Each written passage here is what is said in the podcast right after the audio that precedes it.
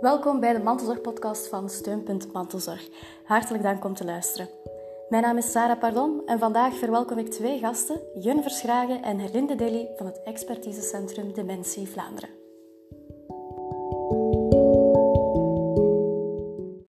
Hartelijk welkom Jun en Herlinde. Goedemorgen. Hey. Dankjewel, goedemorgen. Uh, het zijn voor jullie ongetwijfeld al drukke tijden geweest. Mensen zitten met heel wat vragen over dementie en de impact van corona. Nu vertel ik het goed uh, als het expertisecentrum Dementie Vlaanderen een soort gids is voor iedereen die vragen heeft over dementie? Ja, dat klopt, uh, Sarah. Het is zo dat wij samen ook met onze negen regionale expertisecentra dementie voor iedereen een aanspreekpunt zijn bij vragen over dementie, uh, voor de vertaling ook van wetenschappelijke informatie naar de praktijk. En eigenlijk uh, is ons aanbod onder één gemeenschappelijke noemer te vatten, name het bieden van maatwerk op alle domeinen die bijdragen aan betere dementiezorg in Vlaanderen. En we doen dat niet alleen, we doen dat samen met de Vlaamse overheid, hè, want we mhm. zijn een uh, ondersteunende partnerorganisatie van die Vlaamse overheid. En we proberen dat ook te doen door een vormingsaanbod op maat te voorzien, zowel van mantel, voor mantelzorgers, maar vooral voor professionals. We trachten ook een krachtig dementiebeleid in Vlaanderen te krijgen. En we werken samen met de Vlaamse Alzheimer Liga, die patiëntenorganisatie is.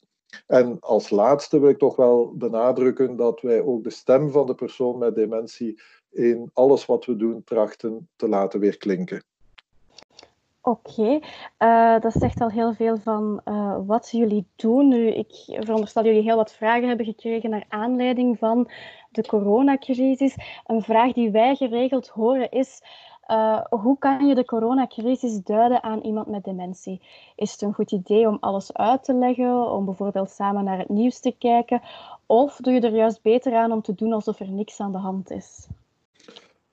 Wel, de omstandigheden die op dit moment zijn ten gevolge van COVID-19 zijn, ja, ik noem dat buitengewoon. Hè. Het is voor ons allemaal zoeken hoe dat je dit op een correcte en toch wel realistische manier doet. En het kan natuurlijk ook moeilijk zijn om de situatie uit te leggen aan mantelzorgers, maar ook aan mensen met dementie zelf. Mm -hmm. En wat daarin belangrijk is, denk ik, is dat we de persoon met dementie niet overbelasten met informatie, maar ze anderzijds toch wel op de hoogte blijven houden.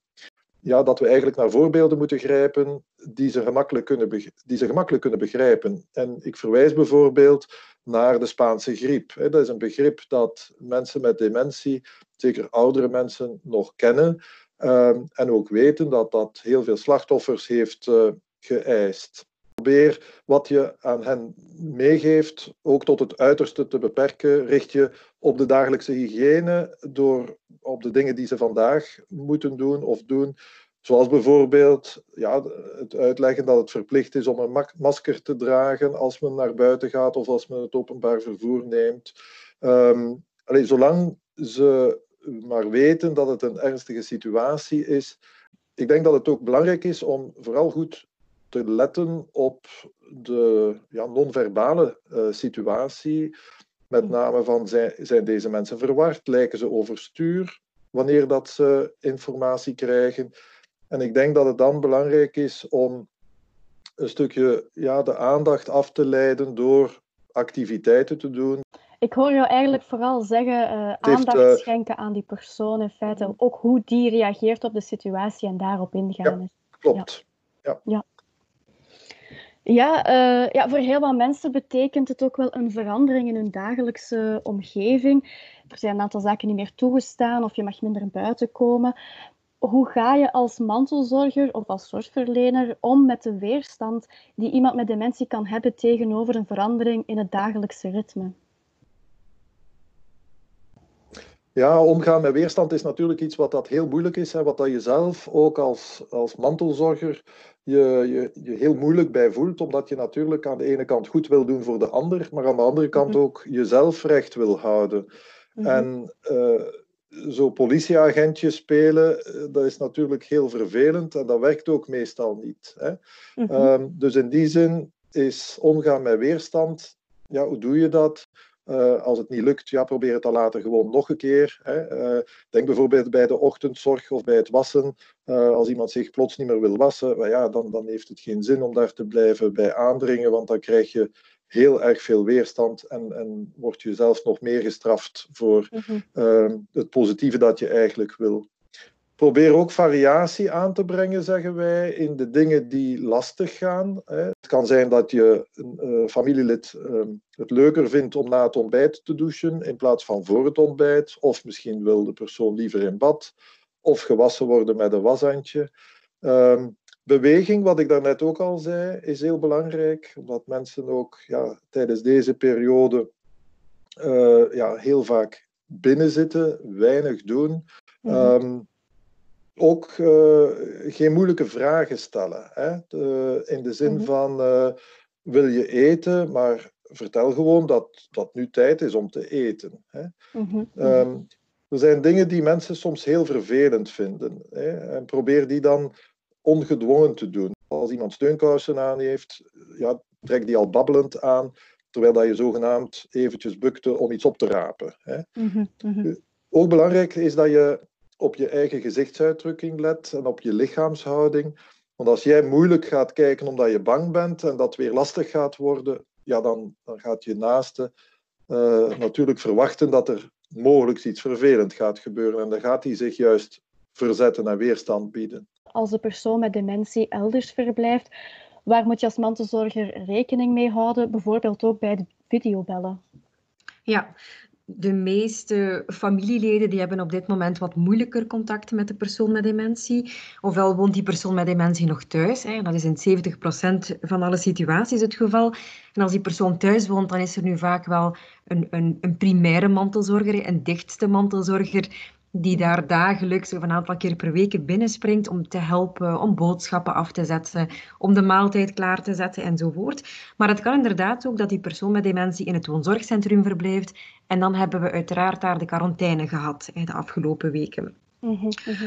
Een heel onaangename situatie uh, leidt ook vaak tot wel ongerustheid uh, bij mantelzorgers en de wens om, om contact te blijven houden, om die warme verbondenheid te blijven voelen. Um, en daar hebben we inderdaad wel een aantal tips die we kunnen meegeven naar de familieleden toe. Ja. Um, we hebben ze opgesplitst in de verschillende zintuigen, maar uiteraard de voorbeelden die we geven, die passen vaak ook bij verschillende zintuigen tegelijkertijd. Hè. Nu, het eerste um, is dat je contact kunt maken via het gevoel of via de emotie. Je, bijvoorbeeld, je kunt van op afstand de persoon met dementie iets toesturen waarvan je weet dat hij of zij ervan zal genieten. En zoiets biedt op zich al een ongelooflijke verbinding. Want dat gevoel oproepen, die emotie oproepen, dat is een hele sterke stimulator van het geheugen. Dus wat je bijvoorbeeld zou kunnen doen, heel concreet, is af en toe een cadeautje opsturen. Of mhm. een kaartje opsturen. Of een voorwerp waar een fijne herinnering aan verbonden is. Bijvoorbeeld, je kan uh, aan het woonzorgcentrum of bij de persoon met dementie thuis een fotoalbum afgeven. Of um, een boek. Hè. Bijvoorbeeld, uh, ik zeg nu maar iets, als kind heb ik heel vaak uh, het boek Mathilda gelezen van Roald Dahl. Mm -hmm. Ik zou het heel fijn vinden als dat boek opnieuw bij mij zou zijn. Gewoon op puur gevoelsmatig, omdat je opnieuw verbinding maakt met, met je verleden, maar ook met je familieleden op dat moment. Mm -hmm. Maar het kan evengoed een tekening zijn van de kleinkinderen. Uh, waarbij het dan ook een fijn idee kan zijn als de persoon met dementie ook iets terugstuurt. Bijvoorbeeld een kleine bedanking naar de kleinkinderen via een berichtje of via een foto van de persoon met dementie met de tekening erop. Um, of in een videocall dat er een bedanking uh, teruggestuurd wordt. Uh, je kan bijvoorbeeld ook als familielid een, eh, een fotoalbum maken of een fotocollage maken, vol met mooie herinneringen van, van, jij, van jou en je gezin met die persoon met dementie. En het leuke op vandaag is natuurlijk dat je die fotoalbums op papier kunt maken, maar je kan ze ook digitaal maken. Mhm. Bijvoorbeeld op de website uh, soulcenter.be.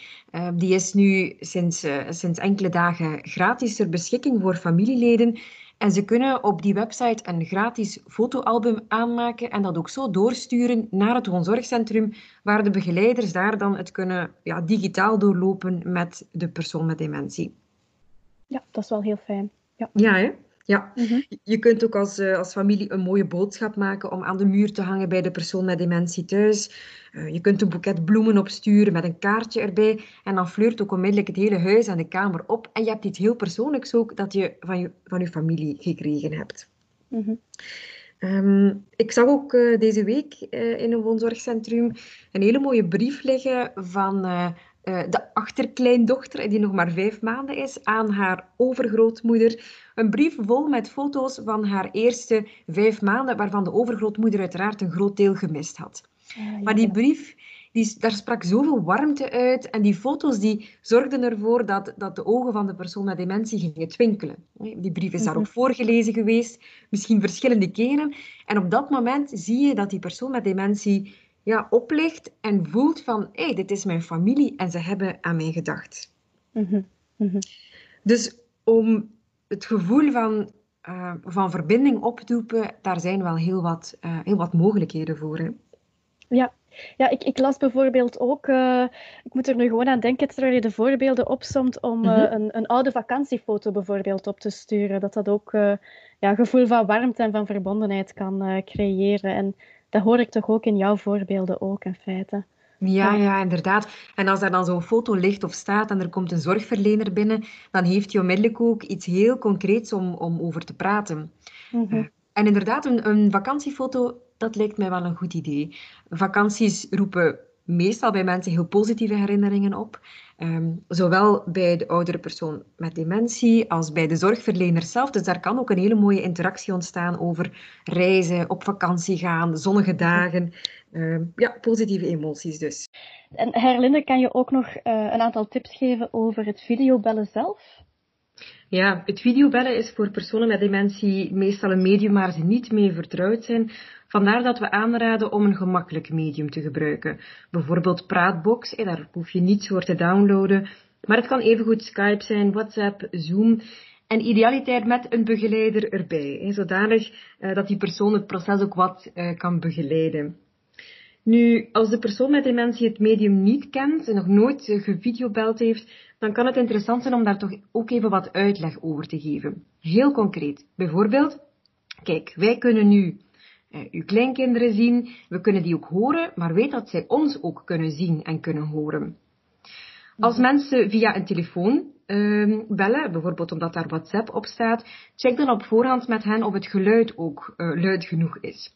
Mhm. En misschien een hele concrete tip daarbij, stel dat mensen het geluid van een, een WhatsApp-videocall uh, niet genoeg kunnen horen, dan kun je misschien ook tegelijkertijd via de vaste telefoon bellen uh, en op die manier die twee mediums met elkaar combineren en dan zien en horen ze elkaar toch. Nu, hou wat je vertelt best heel concreet. Uh, bijvoorbeeld, vertel als, als kind of kleinkind, wat heb je vandaag gedaan?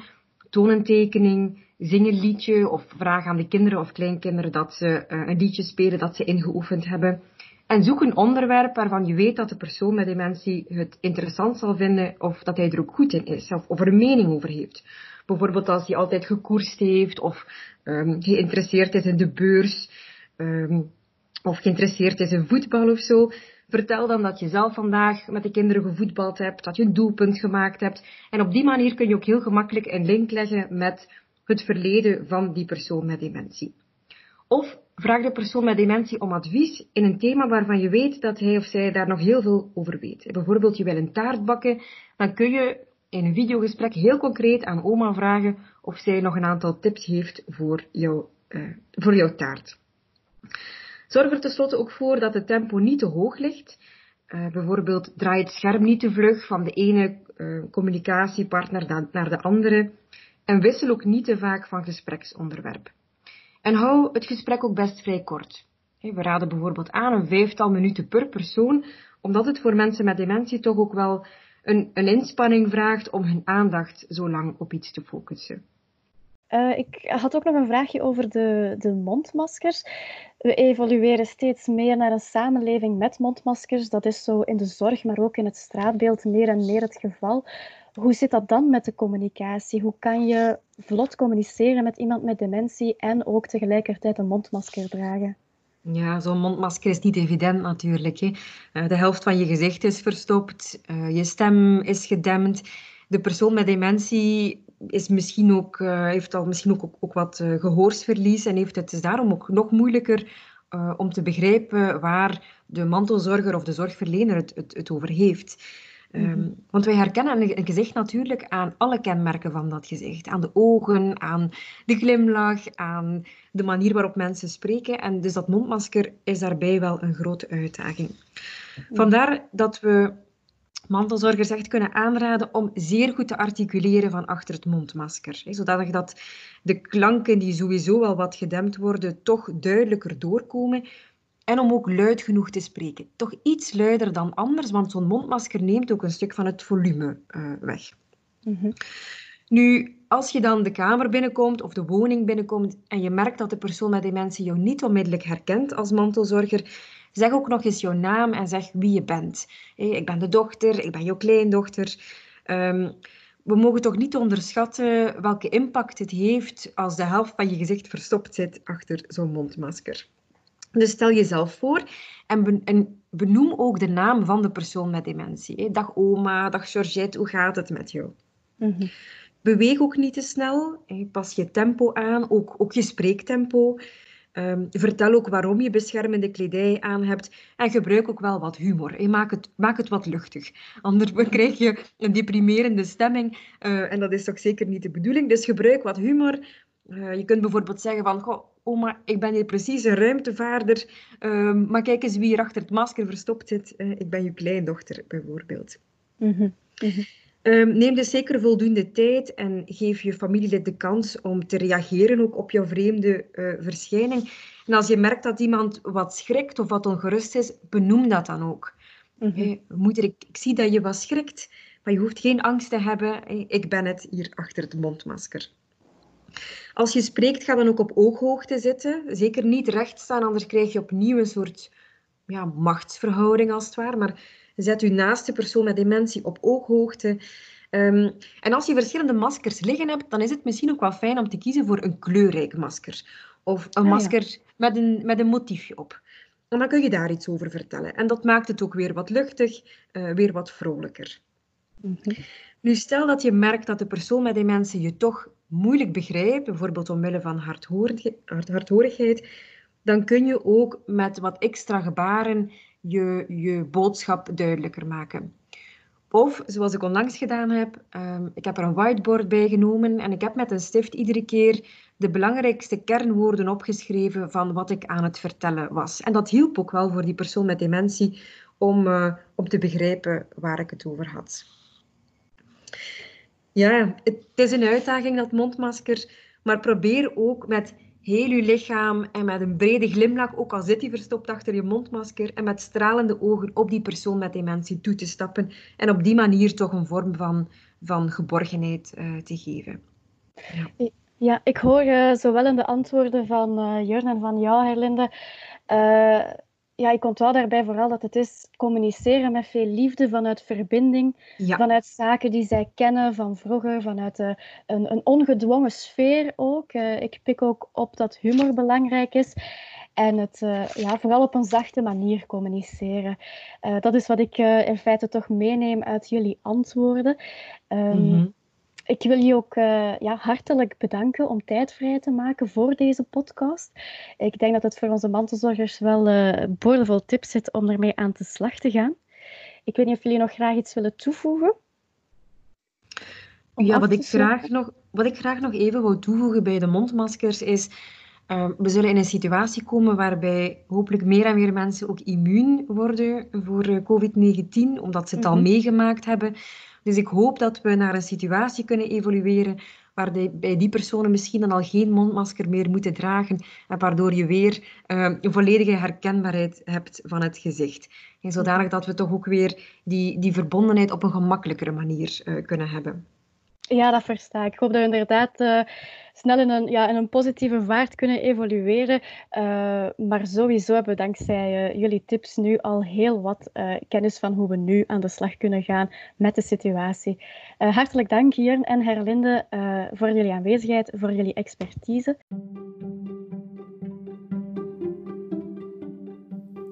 Dit was de Mantelzorg-podcast van Steunpunt Mantelzorg.